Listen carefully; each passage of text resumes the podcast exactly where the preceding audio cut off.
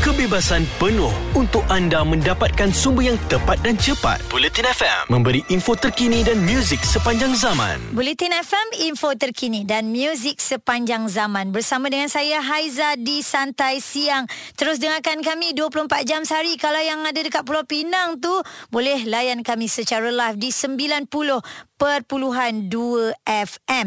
Baik, hari ini kan kita uh, nak buat uh, pertanyaan tentang uh, hotel. Okey, sebelum ni kita kita apa dapat cerita hotel itulah hotel inilah orang apa orang yang datang check in ni uh, suka buat sepa-sepa lah macam-macam lagi. Sekarang ni saya nak buat point of view daripada pihak hotel pula. Apa yang boleh mereka katakan rules and regulationnya. So kita sekarang ini bersama dengan uh, operation Operation Manager iaitu Encik Idros aa, ah, yang berada di Ixora Hotel Pulau Pinang. Assalamualaikum, apa khabar? Waalaikumsalam. Baik, Alhamdulillah. Terima kasih sudi bersama dengan kami pagi ini. Encik Idros, kita ada macam-macam persoalan nak tanya ya.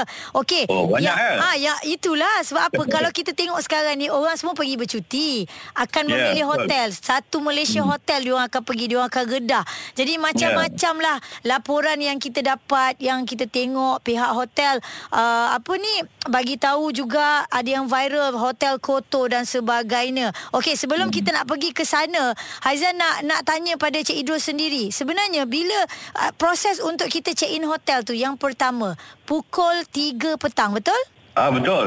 Okey. Dia uh, uh, in general ni hotel ni kita dah set dah prosedur dia. Ha. Okey. Um, semua mana-mana hotel di, di Malaysia ni. Hmm. Dia punya check-in time tu antara pukul 2 petang antara pukul 2 petang ke atas, ya.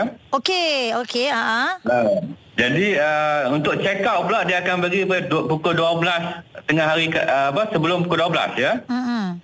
Ya, jadi uh, dia sebab apa dia ada time frame, time frame dia untuk apa? Untuk diberi kepada pekerja-pekerja housekeeping kita ni hmm. untuk mencuci bilik tu untuk apa? Untuk apa? Uh, penghuni baru ya. Alright, maksudnya untuk orang lain nak masuk tu kira dah bersih lah kan. Betul. Tapi sebelum ni adakah mem- uh, sebelum ni kalau kita lihat nak check in tu pukul 12 kan. Jadi bila bila dia bertukar ke pukul 3 tu bila ya dia bertukar Aizah pun tak perasan tapi Aizah tahu dulu-dulu masuk pukul 12 check out pukul 12. Ya, dulu. Uh-huh. Memang itu dulu. Uh, dulu saya pun perasan pukul 12. Tapi uh-huh. uh, bila kita tengok apa... Uh, time frame tu tak apa tak bersesuaian sebab apa uh-huh. kalau kita bagi check out time uh, sebelum pukul 12 uh-huh. dan check in pun pukul 12 dia tak ada apa buffer time untuk pekerja mencuci ya uh-huh. kita tidak ambil consideration lagi tentang apa uh, kadang-kadang ada guest tu yang lambat turun ada yang minta extension hours untuk check out kan. Jadi ha. benda-benda macam ni semua dia apa? Dia jadi apa uh, akan jadi uh, konflik kan. Ya, kelang kabut dia. Ha, hmm. jadi uh, kita tetapkan pukul 2. Paling awal pun pukul 2 boleh check in. Itu... Tetapi jika kalau ada apa bilik yang uh, sedia ada, hmm. kita tidak akan jadi masalah untuk bagi kelonggaran ya. Hmm. Kita tengok mungkin kadang-kadang ada yang datang jauh daripada daripada apa daripada uh, KL ke macam mana ke uh-huh. uh, ada anak-anak kecil tengok letih ke apa kita akan bagi uh-huh. tidak ada masalah ada budi bicara ya. kat situ tak ada masalah ya, ya. Uh-huh. ya kita ada budi bicara of course we are service oriented person ya not yeah. the kita masuk penjara ke apa kan ya. orang nak so, pergi tapi, bercuti tapi kan time, uh, time tu pukul 12 dengan pukul, uh, pukul 12 check out dan pukul 2, 2 check in tu uh, is a time uh, the guideline uh-huh. time frame ya uh-huh. yang kita ada sebagai guideline okey baik Cik Idrus kita akan sambung lagi selepas ini. Terus kekal di Bulletin FM, info terkini dan muzik sepanjang zaman. Jelas dan terperinci supaya anda tidak ketinggalan. Bulletin FM info terkini dan muzik sepanjang zaman. Bulletin FM, info terkini dan muzik sepanjang zaman. Haiza di sini terus teman anda. Okey, persoalan-persoalan tentang hotel. Ada yang tanya, apa agaknya kita boleh bawa balik daripada hotel tu? Okey, kita bersama dengan uh, Cik Idros. Ada, ya. bila saya letak dekat Instagram, ada yang hmm. tanya, barang-barang dekat bilik hotel tu, apa sebenarnya yang kita boleh bawa? Yang kita boleh bawa keluar? Barang-barang apa yang kita yang selalunya kita apa uh, tetamu hotel boleh uh, ambil untuk bawa pulang sebagai cendera hati tu. Mm-hmm. Uh, terutama macam slipper di dalam bilik kan. Uh-huh.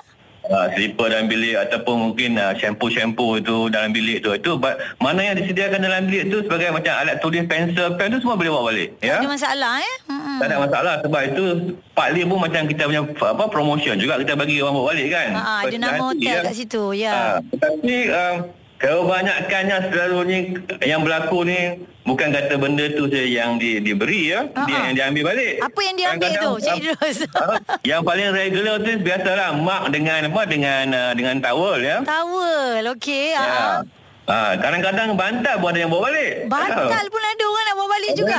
Okey, Cik Ada. Idrus. Bila berlaku macam gini, apa yang pihak hotel lakukan kepada orang yang menginap ni? Okey, selalunya apa kita akan uh, sisi proses check out ni selalunya bila sebelum zaman dulu kita ada bila sebelum check out tu dia akan bagi tahu pukul berapa nak check out kita Ha, ha. akan ada staff pergi naik ke bilik untuk check uh, bilik dulu. Ah betul itu dulu eh. Ha. Ataupun uh, bellman yang akan uh, yang bawa turun barang-barang tu dia akan tengok lah apa yang yang tak ada tu dia akan spot lah kan. Hmm, hmm, hmm. Ha, tapi kalau kita dapati ada tetamu yang ni kita akan uh, minta dipulangkan balik ataupun kita akan charge lah. Selalunya benda-benda ni kita tengok tak jumpa masa check out ni. Okey. Ha, bila kita naik bilik baru nampak tahu benda tu hilang kan. Ha, ah, mana dia sorok agaknya eh? Ah. Kadang-kadang kes ni itu kadang-kadang hotel pun kena prihatin juga pekerja-pekerja ni tengok barang yang bawa keluar ni paket-paket ni unusual macam kotak besar ke Ha-ha. kan Ha-ha. beg besar something yang macam tak apa tak tak tally dengan dia orang punya percutian ni Ha ah. ha, kita boleh suspect lah mungkin bawa keluar TV ke pernah berlaku keluar TV Oh ada Ya. juga eh. Ha ah. dia mesti uh, TV bawa keluar Oh dahsyat. ha, sebab tempat apa hotel yang yang yang keluar TV ni sebab dia punya bilik tu dengan ground floor Ha ah. bila buka tingkap tu ada taman di luar kan Ha ah, dekat dengan Ah, kereta jadi dia dia- agaknya. Ha, dia ada akses lah untuk keluar TV tu kan. Hmm. Tak Jadi pernah kalau berlaku. kalau macam gini Cik Idrus adakah terus uh, akan pihak hotel akan buat laporan polis? Ha, kalau kes kes besarnya kita akan buat laporan polis lah. Hmm. Ha, sebab itu yang pentingnya bila check in tu kita kena register semua orang. Hmm. Ha? Tapi ada juga yang tak mau register, tak nak bagi IC. Kita bukan minta IC, kita nak ambil dia punya butiran untuk register. Hmm. Okey. Oh tak Pasal nak bagi kerjasama eh? Ya, registration ni penting sebab apa? In case of emergency, kita perlu tahu siapa yang ada dalam bilik ni. Mm-mm. Bila kita ada kena buat apa macam emergency evac- evacuation of the building kan. Ya. Ah, benda ni kita nak check ni kan. Hmm. Tamu ni dia dia macam apa? Tak peduli benda-benda ni sebab dia ada benda yang bersangkutan bukan kita suka-suka nak apa? Hmm. Nak muntah ke orang kan. Hmm. Betul-betul ya Untuk Keselamatan orang yang uh, menggunakan kawasan itu perlu dititik berat. Yes, Okey, Cik Idrus. Ya, Cik Ya. Idrus, ada lagi benda kita nak tanya. Cik Idrus, kena terus tunggu di talian. Kekal dengarkan kami Bulletin FM info terkini dan muzik sepanjang zaman. Ada kepentingan anda di sini untuk mendapatkan berita secara tepat dan pantas. Dua anggota polis maut bertindak atau berlakon sebagai bangsa yang perlu diselamatkan. operasi mencari dan menyelamat SAR Bulletin FM, info terkini dan muzik sepanjang zaman. Bulletin FM, info terkini dan muzik sepanjang zaman. Wuh, itulah cabaran-cabaran dia bekerja di hotel. Kita dah dengar Cik Idrus kata tadi, macam-macam sebenarnya TV pun orang nak ambil. Cik Idrus, kita sambung Ya. lagi. Bila, uh, okey tadi sebenarnya Haizan nak, nak sentuh pasal check-in tu. Masuk pukul 12, eh masuk pukul 3, check out pukul Ya. 12. Uh, Betul. jadi kita sebagai orang yang nak datang menginap ni, kita bayar sebenarnya tak sampai 24 jam lah kita tidur kat hotel eh. Okey, penginapan tu dia tak semestinya 24 jam. Ha-ha. Kan? Tapi uh, rate yang kita sediakan tiap-tiap hotel tu Mm-mm. sebenarnya uh, satu kita menyediakan penginapan ya. Ya, ha ah. Nombor dua tu untuk servis Mhm. ya. Nombor tiga tu kemudahan makan ya. Ah bukan bil kata contohnya bayaran hotel RM300 ya. Ha. Bukan RM300 itu untuk uh, harga uh, daripada apa satu pagi sampai besok satu pagi bukan macam tu kan. Ah, Ah, we are okey. selling the service and the accommodation to stay. Ah, barulah difahamkan di situ. Bukannya kita bayar untuk duduk semata-mata 24 jam. Okey, bila cerita pasal makan pula, kita pergi hotel ada breakfast. Breakfast Betul. selalunya akan habis dalam pukul 10.30 macam tu lah. Betul. Kena pula orang yang memang jenis tak ada breakfast pukul 9, pukul 8. Dia jenis breakfast Ya. nak kat pukul 11.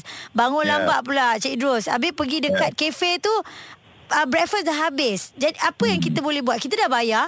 So pihak Ha. hotel akan provide yang baru ke macam mana? Kita ini pun kita kira budi bicara ya. Hmm. Uh, selalunya kadang-kadang tengok uh, tapi kita tak boleh praktis sebab tak nak jadi presiden ya. Ya. Kita jadi presiden susah ni semua dah turun bawah ni oh saya lambat bangun ya. Hmm. 30 minit lambat macam kita nak replace ya. Hmm, tak disiplin lah kan. uh, on on occasionally kalau satu satu family tu tengok betul-betul dia datang dia baru sampai pukul 4 pagi ke pukul 3 pagi. Mhm.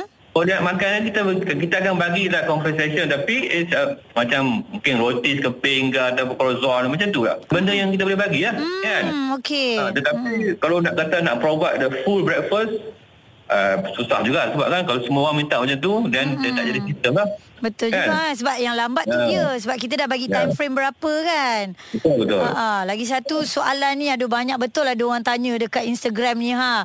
Katanya Ya. kalau kita dah sampai dan kita datang dah cantik dah timing tu patutnya Hmm. pukul 3 kita masuk tetapi sebab baru ni pun ada viral kan Cik Idrus kan yang kata Ya. dia tunggu sampai lewat malam. Jadi kalau kita dari pihak hotel apa nasihat agaknya kalau terjadi ni?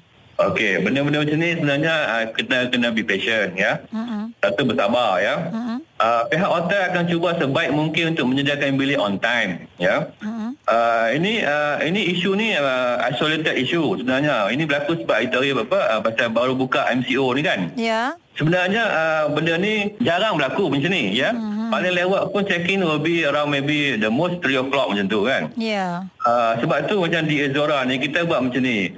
Uh, katanya contoh sekarang ni kita ada masa sebenarnya masa pekerja bukan masa hotel ya. Ya. Okay, ada yang on unpaid leave kan. Mm-hmm. Dan dia ada yang yang lari pun ada kan. Tak cukup kaki tangan lah. Ha. ha. Ah, tak boleh kan. Tapi sekarang ni kita nak ambil pekerja tak boleh. Sebab tak ada dalam pasaran dia, dia kurang ya. Mm-mm. Okey, selalunya peluang pekerja ni dia boleh, dia boleh cuci certain-certain bilik ya. Kata 20 bilik contohnya kan. Mm-mm. So kalau saya ada 10 orang, mana dia boleh cuci 200 bilik ya. Mm-mm. Okey, kita akan buka bilik hanya untuk 200 bilik sahaja. Ah. Ya. Supaya kita boleh cuci on time ya. Betul. Betul? Ah, tapi saya rasa kemungkinan besar yang berlaku di Penang ni, okey, ada 300 bilik, buka semua 300 bilik, tapi pekerja tu ada untuk untuk cuci 100 bilik sahaja. Oh, okey. Ah, jadi sebab itu jadi masalah ya untuk uh, untuk tetamu dan juga untuk apa uh, untuk pekerja, ya.